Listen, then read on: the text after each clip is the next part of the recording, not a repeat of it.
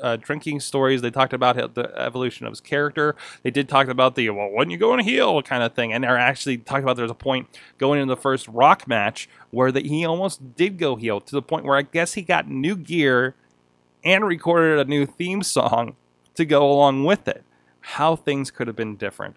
Uh, but anyways, no, I think it was great. And so like, they're apparently going to do this on a monthly basis. And they can't, eh, eh, you can't knock it out of the park every time. I mean, just like a Raw, three hours every Monday night. It's not going to be tremendous every week. Three a week, three three hours is hard, and they're putting a, a rock in a hard place with that with that situation.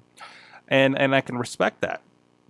By the way, I think they did they they did almost knock it out of the park. They knocked it about halfway out of the park. They got a they got at least the triple out of that thing uh, with some of those matches, especially early in the show, and I thought was pretty tremendous. So, um, what do you think, Chris Jericho, John Cena last night, WWE Network on the Jericho Live podcast? Uh, was it entertaining? Would you learn anything you didn't know about it? I mean, this really is. I love this that they're kind of pulling up the curtain on this and uh, kind of going with it. And and and while it's not as crazy controversial as some of the other ones. I think it's it's a very cool thing that they get to do on a regular basis. So with that, let me know at Sorgatron on the Twitter, at Mayhem Show on Twitter, or uh, you can check us out uh, comments to this video or uh, post on uh, WrestlingMayhemShow.com to let us know your thoughts on the uh, John Cena on Jericho podcast. And we'll see you guys next time. Tune in tonight, Wrestling Mayhem Show, live.wrestlingmayhemshow.com on the main show. Sarah Feeney, Lady Wrestler, is going to be joining us in studio to discuss AJ Lee retiring from the WWE.